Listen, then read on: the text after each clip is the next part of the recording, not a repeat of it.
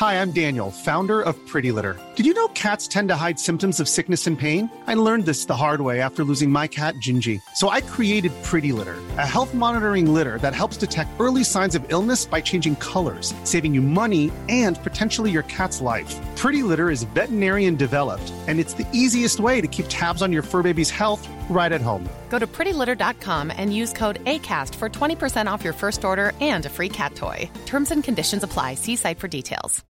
Millions of people have lost weight with personalized plans from Noom, like Evan, who can't stand salads and still lost 50 pounds. Salads, generally, for most people, are the easy button, right? For me, that wasn't an option. I never really was a salad guy. That's just not who I am. But Noom worked for me. Get your personalized plan today at Noom.com. Real Noom user compensated to provide their story. In four weeks, the typical Noom user can expect to lose one to two pounds per week. Individual results may vary. Quality sleep is essential. That's why the Sleep Number Smart Bed is designed for your ever evolving sleep needs. Need a bed that's firmer or softer on either side? Helps you sleep at a comfortable temperature? Sleep Number Smart Beds let you individualize your comfort so you sleep better together. JD Power ranks Sleep Number number 1 in customer satisfaction with mattresses purchased in-store. And now save 40% on the Sleep Number limited edition Smart Bed for a limited time. For JD Power 2023 award information, visit jdpower.com/awards. Only at Sleep Number stores or sleepnumber.com.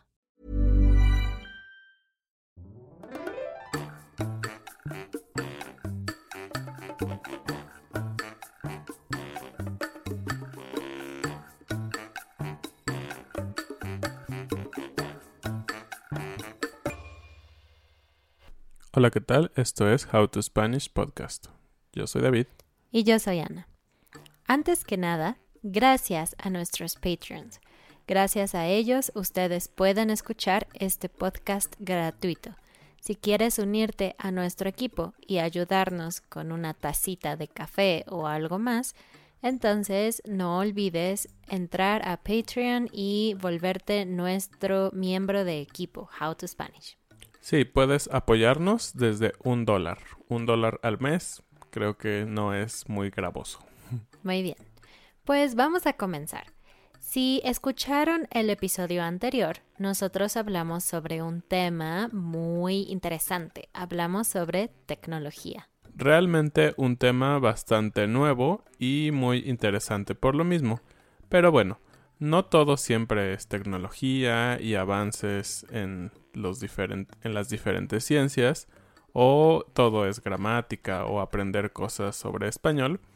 Así que el día de hoy vamos a hacer un episodio muy diferente. En este episodio vamos a hablar de algunas historias divertidas, así que esperamos que se rían un poco con nosotros y también que practiquen su pasado, porque nuestras historias obviamente sucedieron en el pasado y por lo tanto vamos a usar imperfecto y pretérito cuando hablemos, así que mucha, mucha atención. Recuerden que los verbos en imperfecto terminan en aba o ia, como desayunaba y comía, y los verbos en pretérito, bueno, son tienen muchas reglas, pero ustedes ya saben y si han estudiado con nosotros en el PDF, vamos a escribir estas reglas para que ustedes puedan recordar. Pero bueno, vamos a empezar como siempre con la frase del día. La frase del día es ¡Qué oso! ¡Qué oso! Sí, qué oso. What a bear. Exacto, what a bear o what bear. oso es el animal, exactamente, pero la frase qué oso es una frase mexicana bastante actual, no tiene muchos años, no es muy vieja, pero es súper, súper común. ¿Y qué significa qué oso? Decimos esto cuando pasa algo vergonzoso. Por ejemplo, si tú te equivocas o si dices algo malo o lo que sea y tú sientes vergüenza, tú puedes decir, ¡ay, qué oso! Sí, y esto no se limita únicamente a la vergüenza personal, es decir, de algo que te sucede, pero puede ser cuando algo sucede en general, algún detalle cultural que tú dices, oh, qué vergüenza que en mi país sucede esto, qué oso. Sí, o cualquier persona. Si escuchas a alguien o ves que alguien hace o dice algo vergonzoso, puedes decir, ah, qué oso, aunque no sea tu problema. Así es. Y pensando en esto, escogimos algunas de nuestras historias favoritas en la vida, esas que podemos contar de vez en cuando y seguir riéndonos, que nos ocurrieron, que vimos o que nos contaron. Entonces empezamos con Ana. Allá voy. Bueno, pues quiero contarles que hace algunos años, cuando yo estudiaba la preparatoria, mis padres decidieron comprar una casa muy lejos. Ustedes saben que soy de Ciudad de México, por lo tanto mi escuela estaba en Ciudad de México, en la parte sur de la ciudad. Y mis padres en ese momento compraron una casa que estaba totalmente al norte de Ciudad de México. Es más, ni siquiera era Ciudad de México, era Estado de México.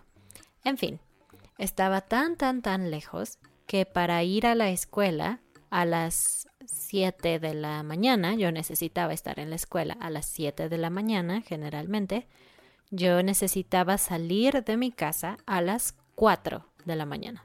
¿Tres horas antes? Tres horas antes. Muy temprano. Y bueno, no siempre era garantía de llegar a tiempo a la escuela, porque ustedes saben, en Ciudad de México hay mucho tráfico, pero algo que quizás no saben es que más y más gente que trabaja en Ciudad de México está comprando casas lejos, más al norte o mucho más al sur, porque vivir en Ciudad de México es un caos, es muy caro, es difícil encontrar un lugar. Entonces, si tú no quieres gastar tanto dinero y quieres comprar una casa, por ejemplo, es mucho más fácil hacer eso si te vas un poco más lejos, más al norte. Sí, y creo que esto sucede en muchas de las ciudades, que la gente empieza a vivir cada vez más lejos en los suburbios, y bueno, ellos tienen que pasar mucho tiempo para trasladarse, pero no estoy seguro que en muchas ciudades tengas que viajar tres horas para llegar a tu universidad o tu preparatoria. No, o sea, en Europa en tres horas estás en China, no sé, pero... en tal vez uno o dos países diferentes. Sí, exacto. Entonces, bueno, yo necesitaba salir muy temprano y mi papá nos llevaba a la escuela. Entonces, él necesitaba manejar, pero yo no, así que yo podía dormir en la parte de atrás del auto. Entonces para mí era muy normal salir de la casa, obviamente con mi uniforme, porque usaba un uniforme en la preparatoria, un poco extraño, pero bueno, y llevaba una almohada y una cobija. ¿Saben cobija?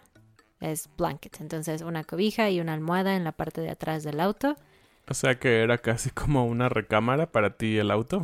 Sí, sí, claro, porque despertaba, me bañaba y todo, pero en, una vez en el auto yo me volvía a dormir y despertaba 10 minutos antes de llegar a la escuela. Y el pobre de tu padre manejando todo ese tiempo. Sí, mi papá es un amor. Papá, si escuchas esto, te amo. Muchas gracias. Pero bueno, entonces esto era todos los días y como les comento, a veces llegaba tarde a la escuela. Las tres horas no eran suficientes. A veces en vez de llegar a las siete, yo llegaba a las ocho, las nueve, las diez, las once, las doce. Entonces, digamos que tenía una relación bastante personal con la directora de la escuela, porque yo siempre le llamaba y le decía, ay, perdón, es que hay mucho tráfico, ¿puedo llegar tarde? Y ella me decía, sí, sí, está bien. Ella sabía que vivía muy lejos, que yo vivía muy lejos. Un día, llegando a la escuela, mi papá me despertó y me dijo, Ana, despierta, ya estamos en la escuela. Entonces yo me levanté, acomodé un poco mi cabello, tomé mi mochila, abrí la puerta del auto bajé mis pies y estaba en chanclas. ¿Chanclas? Chanclas, ¿saben qué es chanclas? Es um, sandalias, o sea, flip-flops, como los zapatos con los que te bañas. Entonces, por alguna razón, yo estaba tan dormida en la mañana que olvidé por completo ponerme zapatos y usé chanclas. Y como les dije, en mi preparatoria necesitábamos usar uniforme, no jeans, porque bueno, si usas jeans y tienes chanclas, eh, quizás no es muy elegante, pero no pasa nada. Sí, solo te ves quizá un poco hippie, pero no pasa nada. Pero no, yo traía una falda negra muy formal, una camisa blanca y chanclas. O sea, no, no, no era posible. Y le dije a mi papá, traigo chanclas, mis zapatos. Y me dijo, busca, busca. Tal vez tienes zapatos aquí en el coche, porque el coche era como mi casa. Pero no, no traía otros zapatos. Y le dije a mi papá que obviamente yo no podía ir a la escuela así. ¡Qué oso! Todas las personas iban a reírse de mí y yo no quería eso. Entonces mi papá le llamó a una de sus colegas porque la oficina de mi papá estaba muy muy cerca de mi escuela y la colega fue a su casa y trajo unos zapatos negros para mí. Entonces fue mi salvación porque ahora yo tenía zapatos negros un poco como de señora, pero bueno, zapatos y no chanclas.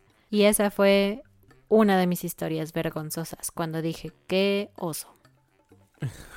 Sí, sin duda yo también estaría muy apenado llegar de chanclas, aunque creo que para los hombres, como regularmente no usamos zapatos abiertos, es muy notorio cuando tú no tienes zapatos, tienes frío en los pies. Creo que eso es muy diferente con las mujeres. Y bueno, vamos a otra historia. Esta es mía. Y realmente no me ocurrió a mí, pero la recuerdo muy bien. Me lo contó un profesor que yo tenía en la secundaria. Sí, la secundaria es ese periodo en México en donde tú vas a la escuela de los 12 a los 15 años. Es decir, no es high school, sería como middle school. Más o menos. Más o menos, porque los sistemas son muy diferentes. Y durante la secundaria en México era muy común, ahora ya no, porque han cambiado los programas educativos, que tú tenías un taller. ¿Qué es un taller? Como literalmente un workshop en el cual aprendías cosas diferentes, cosas como una profesión.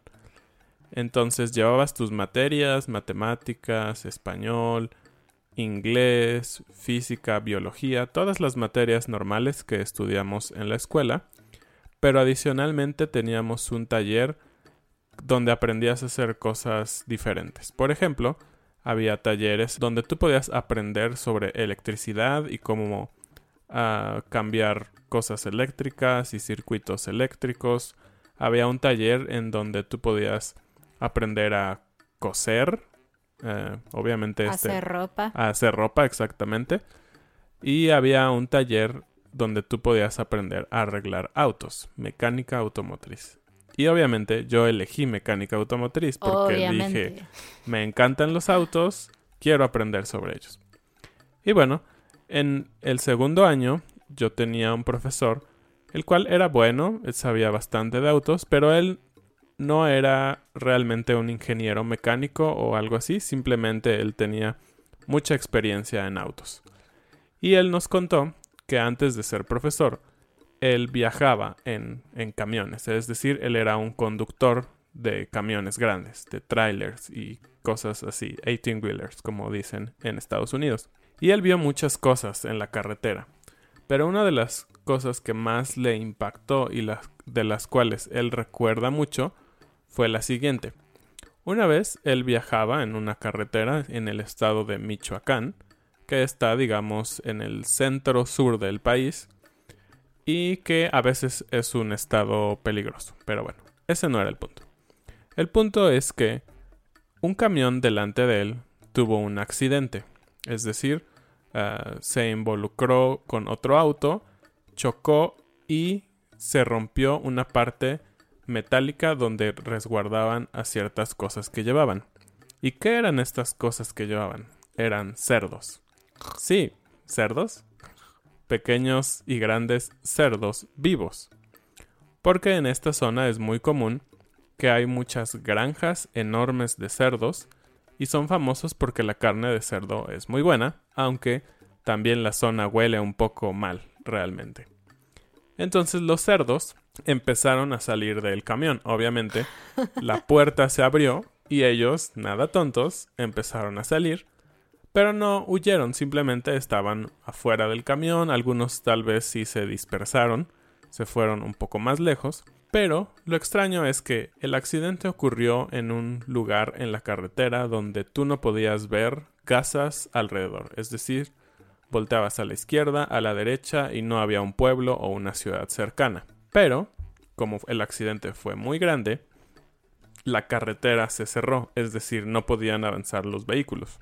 Entonces mi profesor nos dice, él estaba sentado esperando a que llegaran los equipos de emergencia y poder quitar este camión.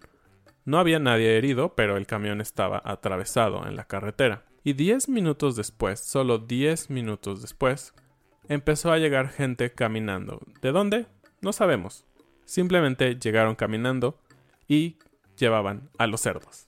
Sí, la gente empezó a robarse a los cerdos. Ellos dijeron, ah, ¿por qué no? Un cerdo gratis. Nadie dice que no, un cerdo. Entonces la gente, algunos llevaban algunos lazos y amarraban los cerdos, pero lo más gracioso que vio fue gente que estaba en los autos esperando, subiendo cerdos a sus autos. ¿Se imaginan su, su Toyota Corolla o su Honda Accord subiendo un cerdo a la parte de atrás. es algo muy loco. Pobre cerdo. Sí, pobre cerdo. Y me imagino la situación adentro, ¿no? Tú vienes escuchando tu radio y atrás de ti hay un cerdo haciendo ruidos y tal vez, no sé, yo le pondría el cinturón de seguridad. ¿Qué tal que el cerdo se vuelve loco y brinca y causa un accidente adentro de tu auto? Entonces, esta parte es donde nosotros decimos, qué oso, qué vergüenza que la gente, cuando hay una oportunidad, robe cosas. Y en este caso es gracioso porque, bueno, son cerdos, ¿no? Pero hay otros casos en donde la gente ha robado otro tipo de cosas cuando hay accidentes. Pero bueno, esta es la historia de los cerdos vergonzosos. Cerdos, qué oso. y otra historia donde puedo decir que oso, que sí me sucedió a mí. Hace algunos años yo estaba trabajando como intérprete por teléfono. Es decir, yo estaba en mi casa y recibía llamadas de diferentes compañías en Estados Unidos que necesitaban hablar con sus clientes en Estados Unidos, pero que no hablaban inglés, solo hablaban español. Y yo recibía llamadas de bancos, también de compañías de luz, de agua, de televisión, de hospitales, aeropuertos y otros lugares. Entonces, ese trabajo me gustaba mucho porque yo podía ayudar a las personas a resolver sus problemas. Pero al mismo tiempo, en, en algunas ocasiones era un poco triste porque quizás ellos no podían pagar su tarjeta de crédito o algo por el estilo y entonces el banco necesitaba obtener dinero de otra forma y la situación era complicada y yo solamente podía comunicar el mensaje en inglés y español, inglés y español. No podía ayudar más a las personas. Y recuerdo una de esas ocasiones, casi al principio de mi trabajo, Estoy hablando de cuando yo tenía 18 años, 17 años más o menos. Yo era demasiado joven y estaba empezando a trabajar, entonces estaba un poco nerviosa en esta llamada porque yo quería ayudar a las personas y tenía mucho miedo de equivocarme. Y nadie sabe todo. Algunas palabras en inglés son nuevas para mí necesito buscarlas en internet o en la computadora. Nunca terminas de aprender por completo un idioma, pero puedes hablarlo muy bien. En fin, yo estaba hablando con una persona, un hombre mayor, yo pienso que él tenía como unos 70 años o algo así, y un banco. Y él tenía problemas porque no podía pagar su préstamo. Entonces obviamente el banco estaba diciéndole que iba a tener problemas y comisiones y otras cosas así y el señor empezó a sentirse muy preocupado y estresado. Yo podía escuchar su voz de no, es que es que no tengo dinero, ayúdeme. Y recuerdo perfecto que en un momento de la llamada todo estaba muy triste y muy un ambiente muy estresante y el hombre que hablaba español me dijo, por favor, dile a la persona del banco que me siento muy impotente porque no puedo pagar. Y si ustedes no saben, en español la palabra impotente tiene dos significados en inglés, powerless y impotent. Y yo dije a la persona en el banco, I'm sorry, but I am impotent. Entonces, la persona del banco me dijo, ah, ¿cómo? Y yo, ah, pienso que dije algo malo, pero no sé qué es. Entonces rápido busqué en internet la palabra y me di cuenta de que la palabra que yo necesitaba decir era powerless, no impotent. Entonces, ah, qué oso, dije, no, no, no, powerless, powerless, I'm sorry. Y ah, me dio tanta vergüenza, qué oso. Sí, estabas ventilando los problemas sexuales del señor mayor. qué oso, qué oso. sí, debe causar un poco de vergüenza. Bueno, como les hemos platicado en otras ocasiones, nosotros tenemos relativamente poco tiempo viviendo en la ciudad de Querétaro. Y entonces hemos hecho algunos amigos, la verdad es que estamos muy contentos. Y hace poco invitamos a cenar a una pareja, a unos amigos nuestros. Y dijimos, bueno, vamos a preparar algo sencillo, vamos a jugar algunos juegos, pero vamos a hacer algo sencillo y rico para comer. ¿Y eso qué significa? Choriqueso. Choriqueso. Mm, ¿Qué es eso? Es una maravilla de mezcla de chorizo, queso y tortilla, como lo dice su nombre. Entonces tú haces como quesadillas con chorizo y tienen un sabor muy bueno. Y obviamente para acompañar las, los choriquesos o las quesadillas de chorizo, necesitas una salsa porque somos mexicanos y amamos la salsa. ¿O sí? Entonces yo dije, voy a comprar aguacate para hacer un guacamole delicioso con mis choriquesos. Eh, todo estaba planeado compramos todo, teníamos listo y llegaron nuestros amigos un poco temprano, entonces empezamos a jugar, comimos palomitas y un poco más tarde mi amigo dijo, pues como que ya es hora de cenar, ¿no? Tengo hambre. Dije, ah, claro, entonces paramos de jugar y Ana y yo empezamos a preparar la cena. Ana empezó a preparar los choriquesos y yo dije, yo hago la salsa. Entonces saqué mis aguacates, el chile, cebolla, jitomate, partí todo, usé limón, sal, todos los ingredientes. Y cabe decir que tú estabas preparando el guacamole mientras hablabas con nuestro amigo Rome. Exactamente. Él estaba conmigo y platicábamos y yo estaba muy feliz haciendo mi guacamole.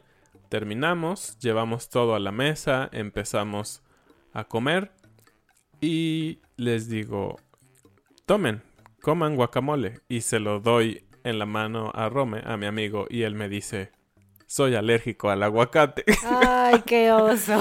sí, qué vergüenza. Yo preparando y haciendo aguacate en su cara y él no puede comer aguacate. Y yo dije, bueno, ¿qué tanto puede ser alérgico al aguacate?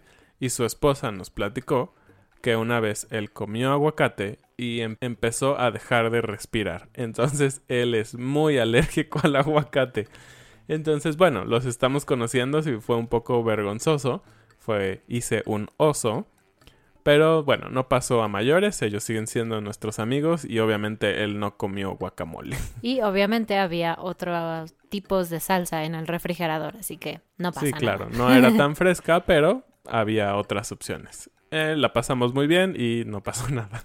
Así es, pues estas fueron nuestras cuatro historias de qué oso. Esperamos que les hayan gustado y si ustedes tienen historias de qué oso, ustedes pueden compartirlas con nosotros en la comunidad de Facebook o aquí en Patreon en los comentarios. No olviden visitar la comunidad y también YouTube y dejarnos su me gusta o su comentario porque es muy importante para nosotros. Gracias. Adiós. Adiós.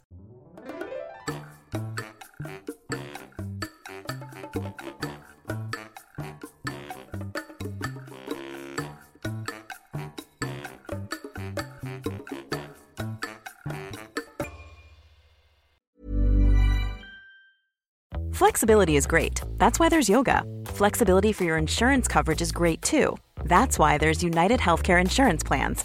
Underwritten by Golden Rule Insurance Company, United Healthcare Insurance Plans offer flexible, budget friendly coverage for medical, vision, dental, and more. One of these plans may be right for you if you're, say, between jobs, coming off your parents' plan, turning a side hustle into a full hustle, or even missed open enrollment. Want more flexibility? Find out more about United Healthcare Insurance Plans at uh1.com. Mom deserves the best, and there's no better place to shop for Mother's Day than Whole Foods Market. They're your destination for unbeatable savings, from premium gifts to show-stopping flowers and irresistible desserts. Start by saving 33% with Prime on all body care and candles. Then get a 15-stem bunch of tulips for just $9.99 each with Prime. Round out Mom's menu with festive rosé, irresistible berry chantilly cake, and more special treats. Come celebrate Mother's Day at Whole Foods Market.